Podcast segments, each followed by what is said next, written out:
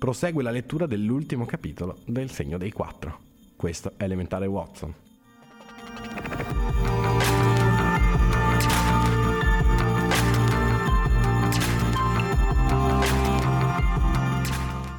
State ascoltando Elementare Watson.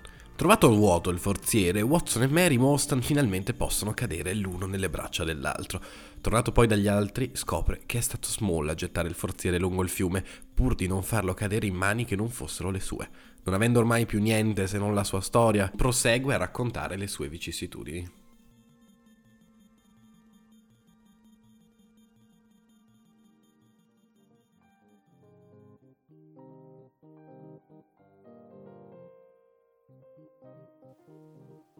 Capitolo XII La strana storia di Jonathan Small.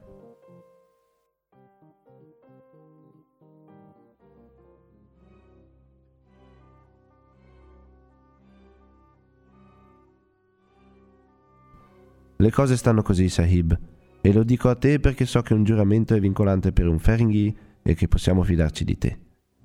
Se tu fossi stato uno di quei bugiardi indù anche se avessi giurato per tutti gli dei dei loro falsi templi. Il tuo sangue avrebbe già macchiato il mio pugnale e il tuo corpo sarebbe nell'acqua. Ma il Sikh conosce l'inglese e l'inglese conosce il Sikh. Presta dunque orecchio a quanto sto per dirti. Nelle province settentrionali vive un Raja che possiede molte ricchezze, anche se il suo territorio è limitato. Molte di quelle ricchezze le ha ereditate dal padre e molte altre le ha amassate lui stesso poiché è uomo di spregevole natura e si tiene stretto il suo oro anziché spenderlo.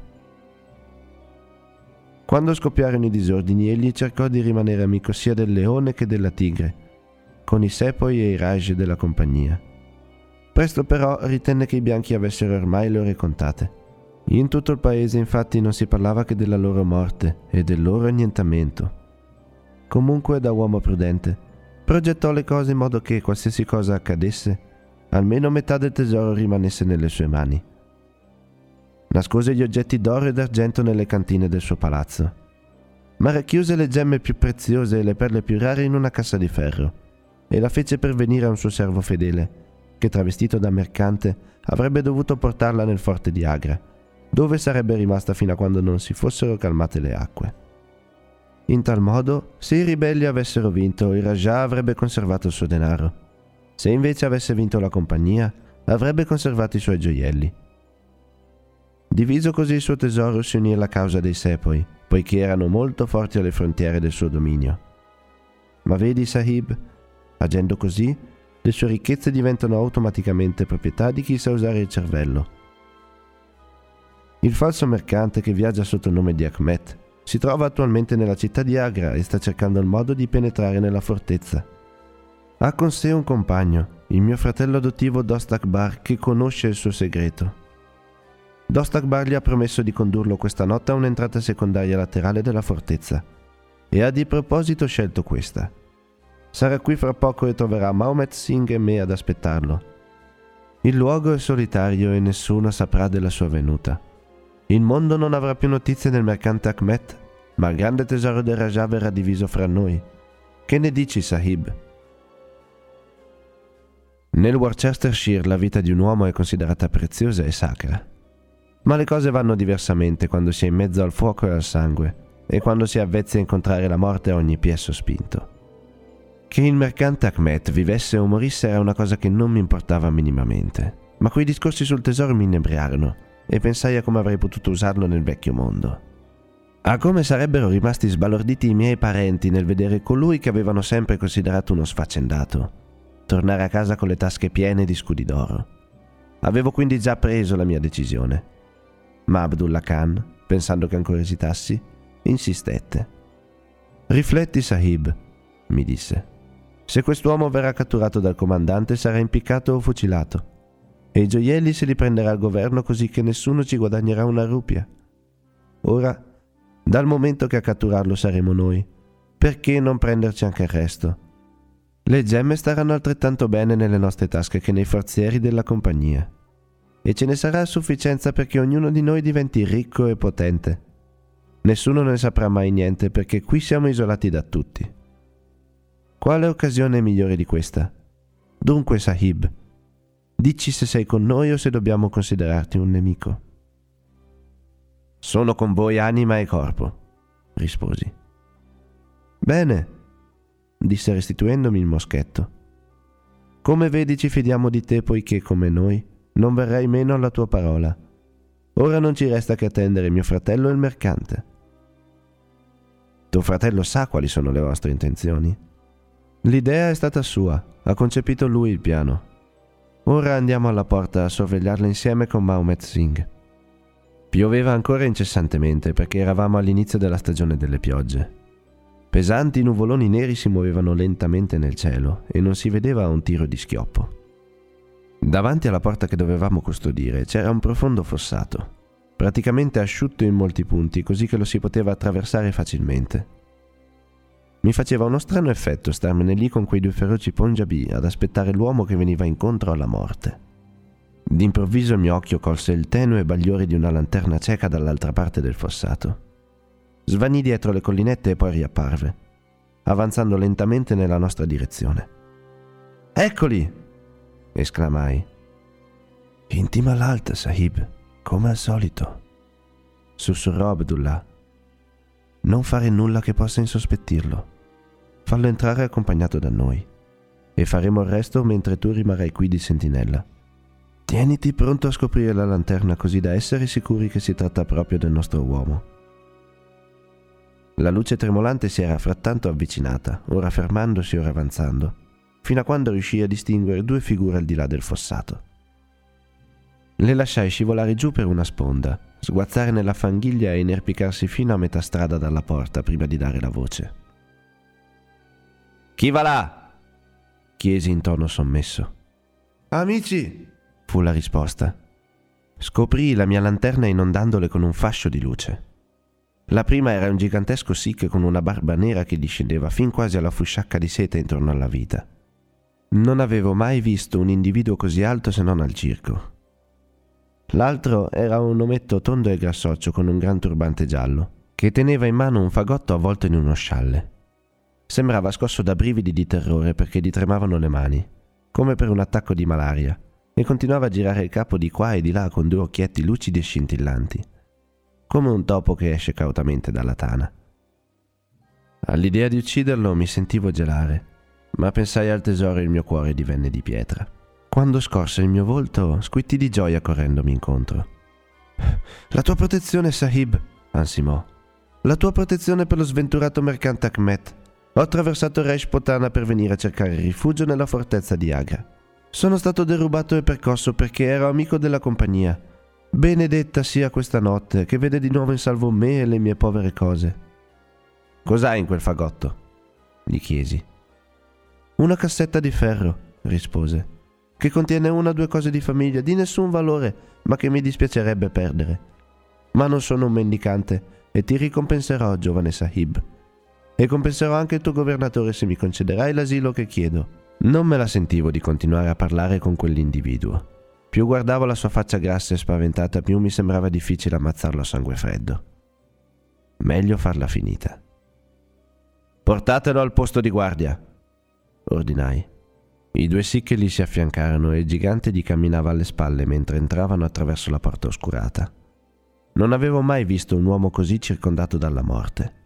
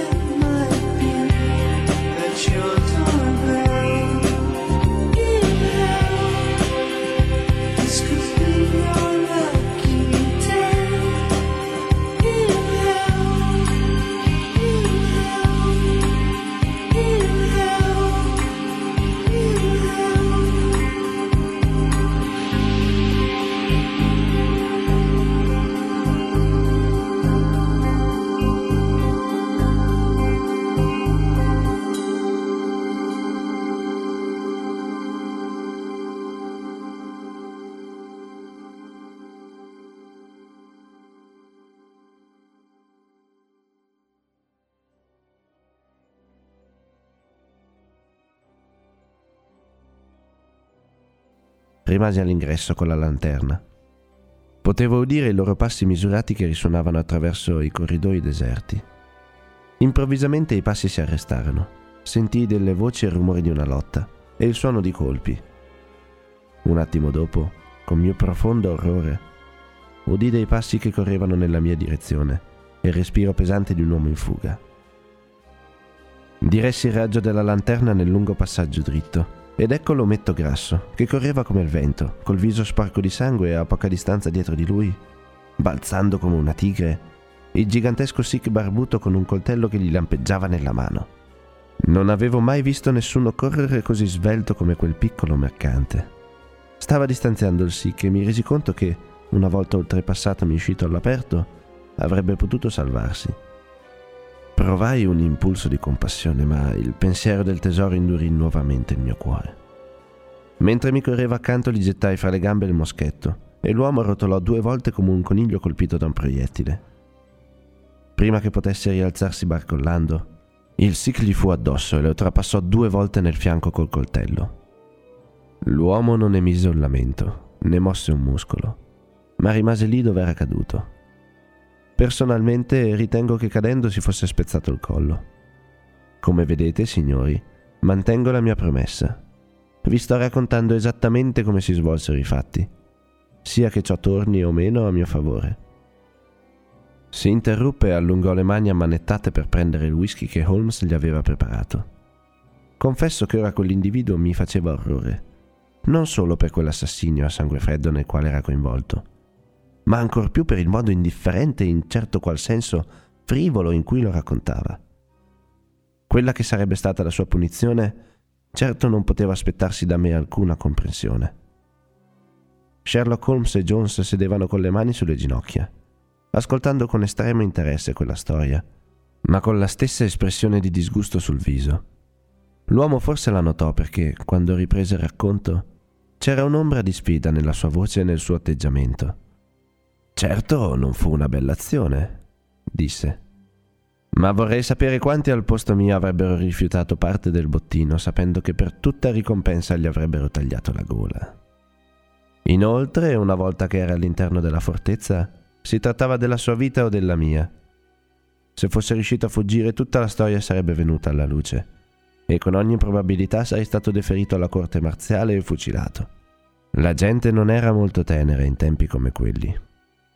Continui la sua storia, disse seccamente Holmes. Beh, lo trascinammo dentro, Abdullah, Akbar ed io. E pesava anche un bel po' per essere un ometto così piccolo. A guardia della porta rimase Mohamed Singh. Lo trasportammo in un luogo già preparato dai Sikh, a una certa distanza, dove un passaggio tortuoso conduce a un'immensa sala vuota le cui pareti di mattoni cascavano a pezzi. In un punto il pavimento di terra era affondato formando una fossa naturale e in essa depositammo il corpo del mercante Ahmed, ricoprendolo di mattoni sfusi. Fatto questo ce ne tornammo al tesoro. Era ancora lì dove era caduto al momento del primo attacco. La scatola era la stessa che ora è aperta sul vostro tavolo. Dal manico intagliato pendeva una chiave appesa a un cordone di seta. La aprimmo e la luce della lanterna illuminò una collezione di gemme quali avevo letto e sognato quando ero ragazzetto a Peshore. Accecavano a guardarle. Quando ci fummo abituati a quel bagliore le tirammo fuori e ne facemmo un elenco. C'erano 143 diamanti di acqua purissima, compreso uno che credo fosse chiamato il Gran Mogol e che pare sia il secondo diamante al mondo per dimensioni. C'erano 97 stupendi smeraldi, 170 rubini, alcuni dei quali però molto piccoli, 40 granati, 210 zaffiri, 61 agate e una gran quantità di acquamarine, onici, occhi di tigre, turchesi e altre pietre di cui allora non conoscevo il nome, anche se in seguito mi sono diventate familiari. Oltre a ciò c'erano circa 300 bellissime perle, 12 delle quali montate su un diadema d'oro. A proposito, queste ultime sono state tolte dalla cassetta e non c'erano quando la ritrovai. Una volta inventariato il nostro tesoro, lo rimettemmo nel forziere che portammo da Mohammed Singh, che era rimasto di guardia alla porta, per mostrarglielo. Rinnovammo poi solennemente il nostro giuramento di aiutarci l'un l'altro e di mantenere il segreto. Concordammo di nascondere il nostro bottino in un luogo sicuro, fino a quando nel paese non fosse tornata la pace, per poi dividerlo equamente fra di noi. Non era il caso di spartircelo in quel momento, perché se ci avessero trovato addosso gemme di quel valore sarebbero sorti dei sospetti, e nella fortezza non c'era alcuna privacy né alcun nascondiglio adatto. Portammo quindi la cassetta nella stessa stanza dove avevamo seppellito il corpo, e lì scavammo una nicchia nella parete meglio conservata e ci collocammo il nostro tesoro, ricoprendolo con dei mattoni. Prendemmo accuratamente nota del posto esatto, e il giorno dopo tracciai quattro mappe, una per ciascuno, segnandole in fondo col segno dei quattro, perché avevamo giurato che ciascuno di noi avrebbe sempre agito anche nell'interesse degli altri tre, così che nessuno potesse approfittarsene. E posso garantirvi, con la mano sul cuore, che a quel giuramento non sono mai venuto meno. Bene, signori, è inutile che io vi dica come andò a finire la rivolta indiana. Dopo che Wilson prese Delhi e Sir Colin andò in soccorso di Lucknow, venne a mancare il sostegno principale di tutta la faccenda. Nuove truppe cominciarono ad affluire e Nana Sahib fuggì oltre frontiera. Una colonna volante al comando del colonnello Gritid arrivò ad Agra e la liberò dai pandi. Sembrava che nel paese fosse ritornata la pace e noi quattro cominciamo a sperare che fosse prossimo il momento in cui avremmo potuto tranquillamente andarcene con la nostra parte del bottino. Ma in un momento tutte le nostre speranze crollarono. Fummo arrestati per l'assassinio di Ahmed. Successe così il Raja aveva affidato i gioielli ad Ahmed perché sapeva che di lui poteva fidarsi. Ma gli orientali sono sospettosi. E cosa ti fa Raja? Prende un secondo servo, ancora più fidato, e lo incarica di spiare il primo. Questo secondo servo aveva l'ordine di non perdere mai di vista Ahmed e lo seguiva come un'ombra. L'aveva seguito anche quella notte e l'aveva visto entrare attraverso la porta. Naturalmente aveva pensato che si fosse rifugiato nella fortezza e il giorno seguente si presentò anche lui chiedendo asilo, ma non trovò traccia di Ahmed. La cosa gli sembrò talmente strana che ne parlò a un sergente della scorta, che andò a riferirlo al comandante. Fu rapidamente organizzata un'accurata perquisizione e fu scoperto il corpo. Così, proprio quando pensavamo che non ci fosse più alcun pericolo, fummo catturati e processati per omicidio. Tre di noi perché quella famosa notte eravamo di guardia alla porta e il quarto perché si sapeva che era stato in compagnia dell'ucciso. Al processo non venne fuori nemmeno una parola sui gioielli, perché Raja era stato deposto ed esiliato. Così nessuno se ne interessò in maniera particolare. L'omicidio però fu chiaramente dimostrato e così pure il nostro coinvolgimento. I tre Sikh furono condannati al carcere a vita e io fui condannato a morte, pur se in seguito anche la mia sentenza venne modificata nell'ergastolo. Era una strana situazione quella in cui ci eravamo venuti a trovare. Eravamo lì, tutti e quattro incatenati l'uno all'altro, praticamente senza alcuna speranza di essere prima o poi liberati, portando dentro di noi un segreto che, se solo avessimo potuto servircene, avrebbe consentito a ciascuno di noi di vivere da nababbo. C'era di che mangiarsi il fegato, Eravamo lì alla mercé dell'umore di un qualsiasi sorvegliante da quattro soldi, mangiando riso e bevendo acqua, quando fuori c'era un immenso tesoro che aspettava solo di essere preso. Avrei potuto impazzire, ma sono sempre stato un tipo cocciuto, così sopportai, sempre sperando in una buona occasione. Alla fine sembrò che la buona occasione fosse arrivata. Fui trasferito da Agra a Madras e da Madras a Blair Island, nelle Andaman. In questa colonia penale ci sono pochi galeotti e dato che fin dal principio mi ero comportato bene, mi trovai ben presto a godere di certi privilegi. Mi venne assegnata una capanna a Hope Town, un piccolo agglomerato dalle pendici del Mount Harriet, e godevo di una discreta libertà. Il posto era squallido e infestato dalla malaria e tutto intorno alla nostra zona abitavano gli indigeni cannibali, prontissimi a lanciarci una delle loro frecce avvelenate alla prima occasione. Dovevamo scavare sterrare e piantare patate dolci, quindi lavoravamo tutto il giorno. Solo la sera ci rimaneva un po' di tempo per noi.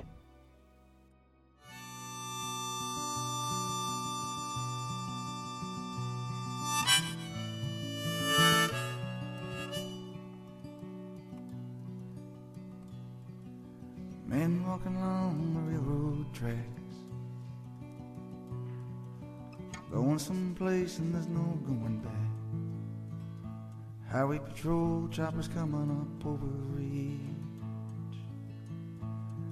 Hot soup on a campfire in the breeze.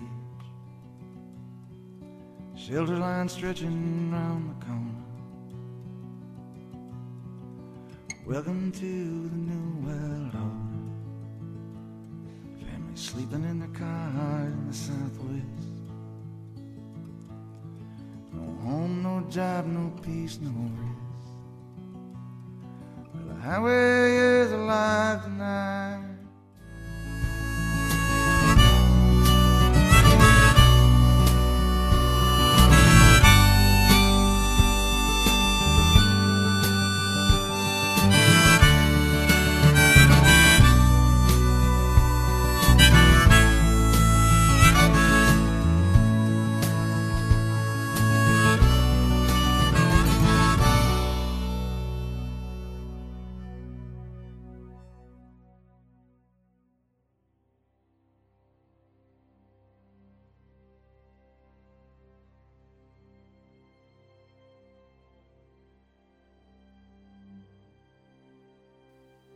Fra le altre cose imparai a preparare e somministrare le medicine per il direttore dell'infermeria del carcere e imparai qualche nozione di medicina.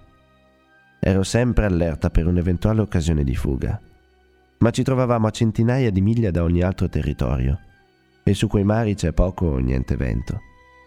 Era quindi difficilissimo fuggire. Il chirurgo, il dottor Somerton, era un giovanotto sveglio e sportivo e gli altri giovani ufficiali avevano l'abitudine di riunirsi la sera nel suo alloggio per giocare a carte. L'ambulatorio, dove preparavo le medicine, era adiacente al suo soggiorno da cui lo divideva solo una finestrella. Spesso, se mi sentivo solo, spegnevo la lampada nell'ambulatorio e rimanevo lì ad ascoltarli e a guardarli giocare. Piace anche a me giocare a carte e guardando loro mi sembrava di esserci anche io intorno al tavolo. C'erano il maggiore sciolto, il capitano Morstan e il tenente Bromley Brown, che comandavano le truppe locali. Poi c'era il chirurgo e due o tre funzionari del carcere, vecchi e volpi, che giocavano sempre sul sicuro. Era proprio un bel gruppetto affiatato.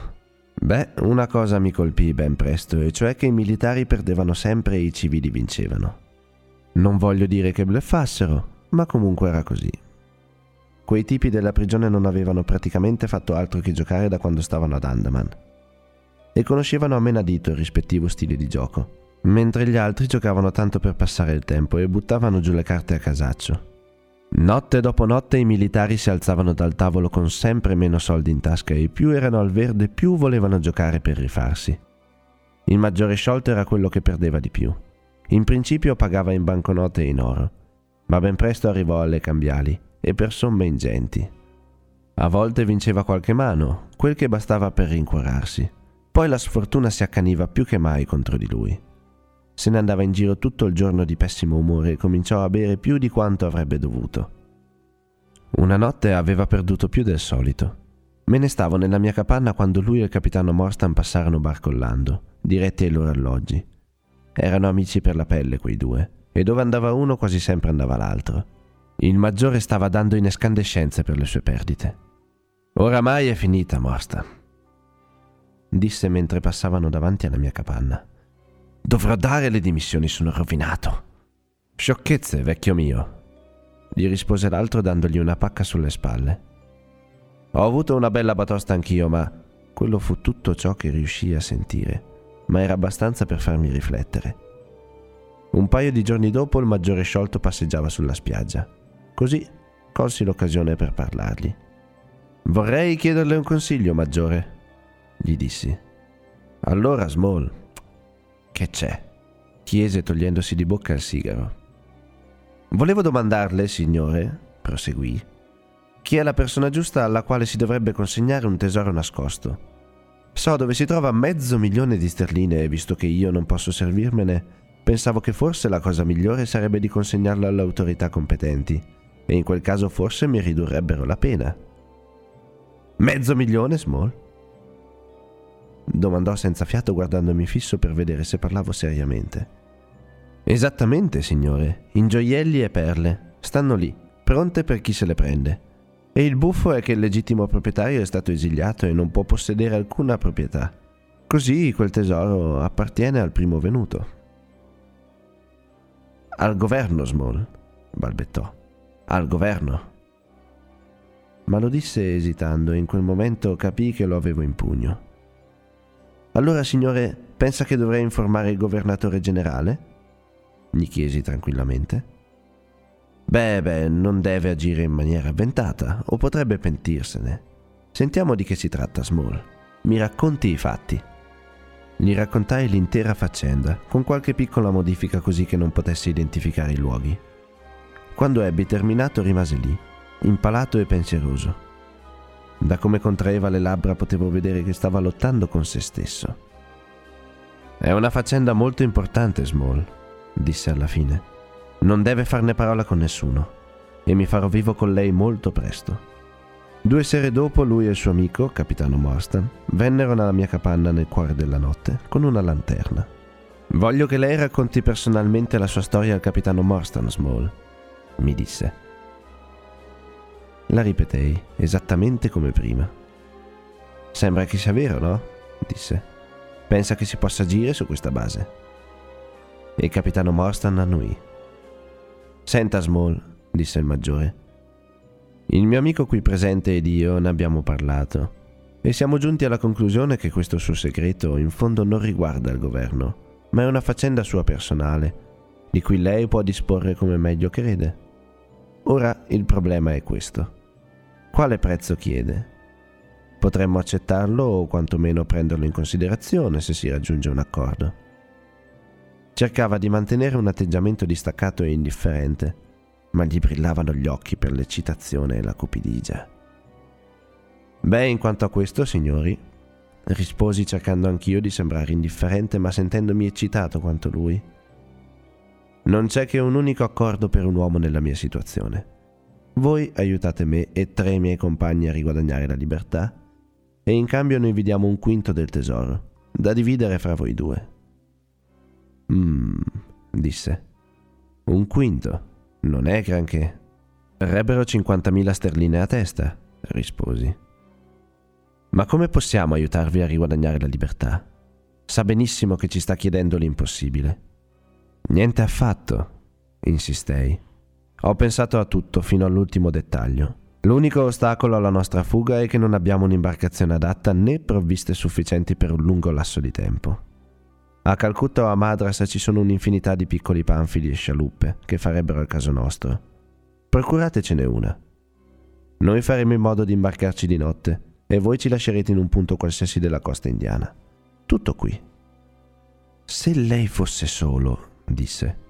O tutti o nessuno, risposi. Lo abbiamo giurato. Noi quattro dovremo sempre agire insieme. Vedi, Morstan, disse. Small è un uomo di parola. Non pianta in asso i suoi amici. Credo che possiamo tranquillamente fidarci di lui. È una brutta faccenda, rispose l'altro. Comunque, come giustamente dici, quel denaro sarebbe più che sufficiente a salvare il nostro incarico. Allora, Small, disse il maggiore, immagino che dovremo cercare di venirle incontro. Naturalmente dobbiamo prima appurare la veridicità della sua storia. Mi dica dove è nascosta la cassetta. Io chiederò una licenza e tornerò in India con una delle navi mensili per il ricambio delle truppe, per indagare sulla cosa. Piano, piano, dissi raffreddandomi via via che lui si riscaldava. Prima devo avere il consenso dei miei tre compagni, ve l'ho detto. O tutti o nessuno. Stupidaggini! mi interruppe. Che hanno a che farci tre negri col nostro patto? Negri o gialli? risposi. Sono con me e con me rimangono. Beh, la faccenda si concluse con un secondo incontro, al quale furono presenti anche Mahomet Singh, Abdullah Khan e Dost Akbar. Discutemmo la situazione e alla fine raggiungemmo un accordo. Avremmo dato agli ufficiali le piante di quella particolare zona della fortezza di Agra, segnando il punto del muro dove era nascosto il tesoro. Il maggiore sciolto sarebbe andato in India a verificare la nostra storia. Se trovava la cassetta doveva lasciarla dov'era e mandarci un piccolo yacht attrezzato per un viaggio che avrebbe gettato l'ancora al largo delle Rutland Island, dove noi l'avremmo raggiunto. Dopodiché il maggiore sarebbe tornato ai suoi doveri. A quel punto il capitano Morstan avrebbe chiesto una licenza si sarebbe incontrato con noi ad Agra e lì avremmo spartito il tesoro, consegnando a lui la sua parte e quella del maggiore. Suggellammo questo accordo con i giuramenti più solenni.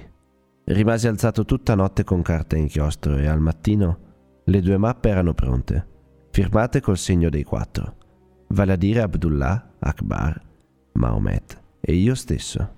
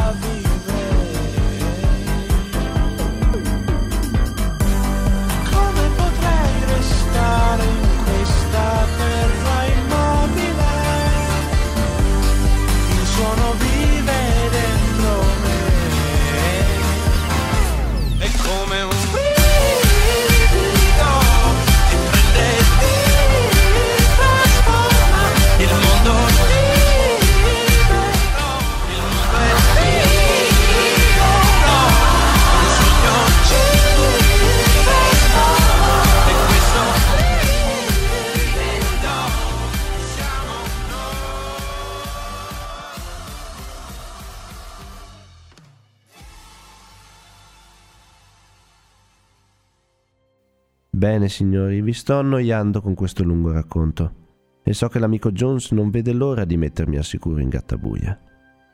Cercherò di abbreviare al massimo. Quel farabutto disciolto andò in India ma non fece mai ritorno.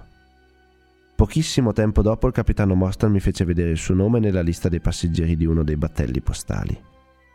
Suo zio era morto, lasciandogli una fortuna, e si era congedato dall'esercito.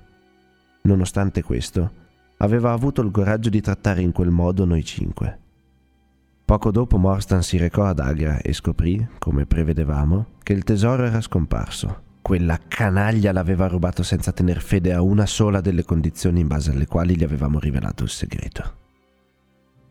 Da allora ho vissuto solo per vendicarmi. Ci pensavo di giorno e ci rimuginavo di notte. Diventò il mio pensiero dominante, divorante. Non mi importava niente della legge, niente della forca. La mia unica idea fissa era di evadere, ritracciare sciolto e di prenderlo per il collo. Perfino il tesoro di Agra era passato in secondo piano davanti alla mia smania di pareggiare i conti con sciolto. Beh, in vita mia mi sono prefisso molte cose e non ce n'è una che io non abbia portato a compimento. Ma questa volta ci vollero anni prima che mi si presentasse l'occasione buona. Come vi ho detto, avevo appreso qualche nozione di medicina. Un giorno in cui il dottor Somerton era a letto con la febbre, una banda di galeotti catturò nel bosco un piccolo indigeno delle Andaman. Era gravemente ammalato e si era rifugiato in un luogo solitario per morire.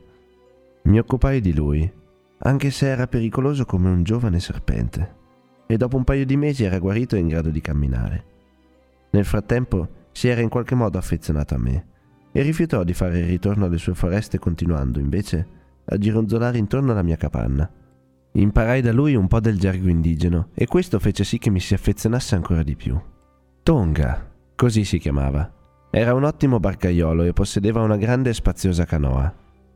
Quando scoprii che mi era devoto e che per me avrebbe fatto qualunque cosa, capii che era arrivato il momento buono per tentare la fuga. Ne discussi con lui. Una sera stabilita avrebbe dovuto portare la sua canoa a un vecchio molo dimenticato e lì mi avrebbe preso a bordo. Gli ordinai di mettere a bordo parecchie zucche colme d'acqua e grosse quantità di noci di cocco e patate dolci. Era devoto e sincero il piccolo Tonga. Nessuno ebbe mai alleato più fedele. Nella notte stabilita la sua imbarcazione era al molo. Caso volle però che ci fosse anche una delle guardie carcerarie. Un maledetto Patan che non aveva mai perso occasione di insultarmi e picchiarmi. Avevo sempre giurato di vendicarmi e quella era l'occasione che aspettavo. Era come se il destino me lo avesse messo davanti per consentirmi di saltare il mio debito prima di lasciare l'isola. Se ne stava sulla riva guardando l'acqua, con la carabina in spalla. Mi guardai attorno cercando una pietra con cui fracassargli la testa, ma non ce n'erano. Mi venne allora una strana idea. Ora sapevo dove trovare un'arma. Seduto nel buio, mi tolsi la gamba di legno. Con tre lunghi balzi gli fui addosso. Puntò la carabina ma lo colpii con violenza, fracassandogli la fronte. Potete vedere la scheggiatura nel legno, nel punto dove lo colpii. Cademmo insieme perché non riuscii a tenermi in equilibrio, ma quando mi rialzai vidi che era disteso immobile a terra.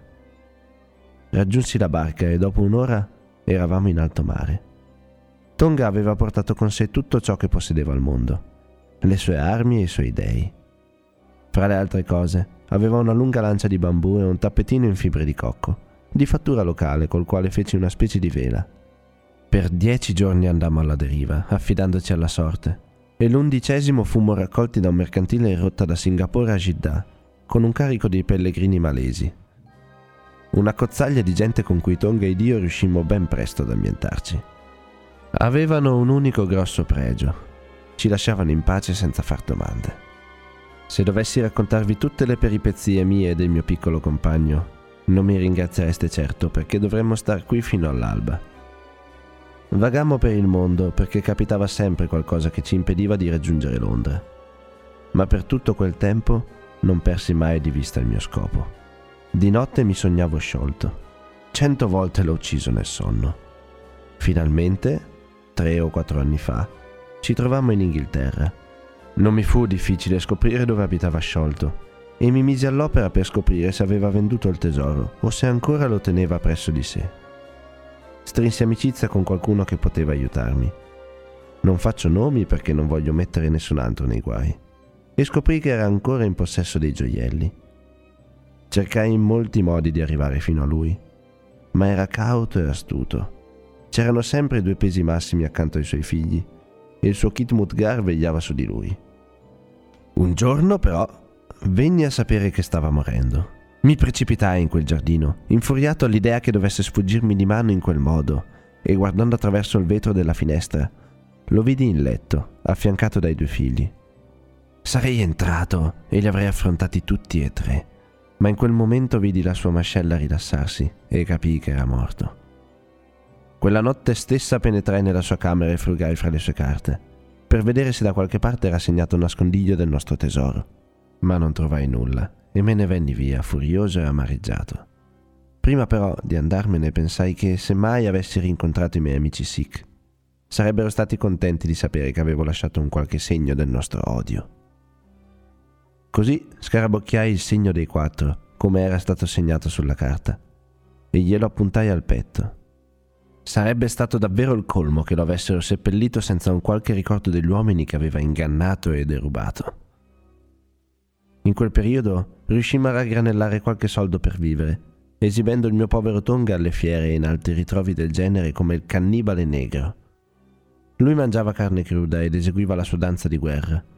Così, alla fine della giornata, avevamo sempre una manciata di spiccioli. Ero costantemente al corrente di quanto accadeva a Pondisherry Lodge e per qualche anno non si verificò alcun fatto nuovo, tranne che si stava sempre cercando il tesoro. Finalmente arrivò la notizia tanto attesa. Il tesoro era stato trovato, in cima alla casa nel laboratorio chimico del signor Bartolomeo sciolto. Andai subito a dare un'occhiata al posto, ma non vidi in che modo, con la mia gamba di legno, avrei potuto arrampicarmi fin lassù. Venni però a sapere della botola nel soffitto e anche dell'ora in cui il signor sciolto cenava. Pensai che, grazie a Tonga, avrei potuto compiere la mia impresa. Lo portai con me, dopo avergli avvolto una lunga corda intorno alla vita. Si arrampicava come un gatto e presto arrivò in cima al tetto. Ma disgrazia volle che Bartolomeo sciolto fosse ancora dentro la stanza, e questo gli costò la vita. Tonga era convinto di aver avuto una brillante idea nell'ucciderlo perché, quando arrivai aiutandomi con la corda, lo trovai che gironzolava nella stanza pavoneggiandosi tutto soddisfatto. E rimase molto sorpreso quando lo frustai con la corda, maledicendolo e chiamandolo un impudente sanguinario. Mi impadronii della cassetta col tesoro e la calai giù. Poi scesi anche io, dopo aver lasciato sulla tavola il segno dei quattro, per dimostrare che finalmente i gioielli erano tornati a chi ne aveva diritto. Tonga poi tirò sulla corda, chiuse la finestra e se ne andò per la via da cui era venuto. Non so che altro potrei dirvi. Avevo sentito un fiumarolo parlare della velocità della lancia di Smith, l'Aurora. Così pensai che sarebbe andata bene per la nostra fuga. Ingaggiai il vecchio Smith, promettendogli una grossa somma se ci avesse trasportati sani e salvi alla nostra nave. Senza dubbio capii che c'era qualcosa di strano, ma non era al corrente dei nostri segreti. Ecco la verità, signori, e ve l'ho raccontata non per divertirvi. Infatti non mi avete fatto una cosa molto gradita, ma perché ritengo che il miglior modo che ho per difendermi sia quello di non nascondere niente, ma anzi di far sapere a tutti come io sia stato imbrogliato dal maggiore sciolto e come io sia completamente innocente per la morte di suo figlio. Un racconto davvero straordinario, disse Sherlock Holmes. Un finale adatto a un caso estremamente interessante. Non c'è nulla di nuovo per me nell'ultima parte della sua storia, tranne il fatto che la corda l'aveva portata lei stesso. Questo non lo sapevo. A proposito, speravo che Tonga avesse perduto tutte le sue frecce e invece è riuscito a lanciarcene contro una nella barca. L'aveva perdute tutte, signore, tranne quella che era rimasta nella cerbottana. Già, naturalmente. Non ci avevo pensato. C'è qualche altra cosa che volete chiedermi? domandò cortesemente il galeotto. Penso di no, grazie, rispose il mio amico.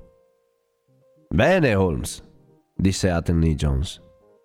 Lei è una persona che si deve assecondare e sappiamo tutti che è un esperto del crimine. Ma al dovere è dovere io mi sono spinto un po' troppo oltre facendo ciò che lei e il suo amico mi avete chiesto. Mi sentirò più tranquillo quando il nostro cantastorie qui sarà sotto chiave.